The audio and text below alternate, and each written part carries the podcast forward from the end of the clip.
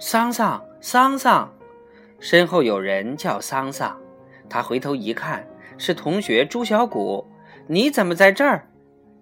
朱小谷的神情有点激动，对桑桑说：“我忽然想起一件事儿来，记得李同湖跟我说过，有一天七小冠在他家院子里玩陀螺，玩着玩着，好好的，就扑通一声栽倒在地上，额头马上就破了。李同湖他爸抱起七小冠，让他赶紧去七小冠家喊人。他家跟七小冠家是邻居。”七小冠他爸连忙过来，抱着七小冠回家了，样子并不特别惊慌，也没有大声嚷嚷。桑桑听罢，跳起身来就往镇上跑。父亲又去医院了。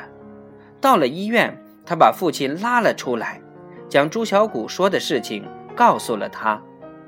桑乔说：“我知道了，你先回家吧。”桑乔又去看了一眼，已经有了点知觉，但面色仍如死人的七小冠，把医生叫到一边，小声说：“不要紧，这孩子死不了。”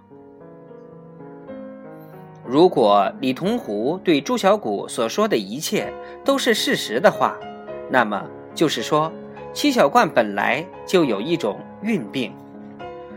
无论是为了替蒋一伦开脱，还是为了油麻地小学的声誉，桑乔都必须弄清楚这一点。但现在，使桑乔感到有难处的是，这个李同湖半年前就退学了，跟着做孤桶匠的父亲去了外地。李同湖没有母亲。他父亲白天上岸估桶，他就一个人待在船上帮着看船。父子俩每次出门，各把两个月才能回油麻地一趟，因此岸上的家通常情况下都是锁着的。桑乔问李同湖家的邻居是否知道李同湖父子俩的去处，都说不准，只是说。李同湖的父亲多数时间是在县城里做孤土生意。当天，桑乔就派了两个老师去了县城。这两个老师就在县城的河边转，但转到天黑也没有看到李同湖和他家的船，只好又回来了。七小冠。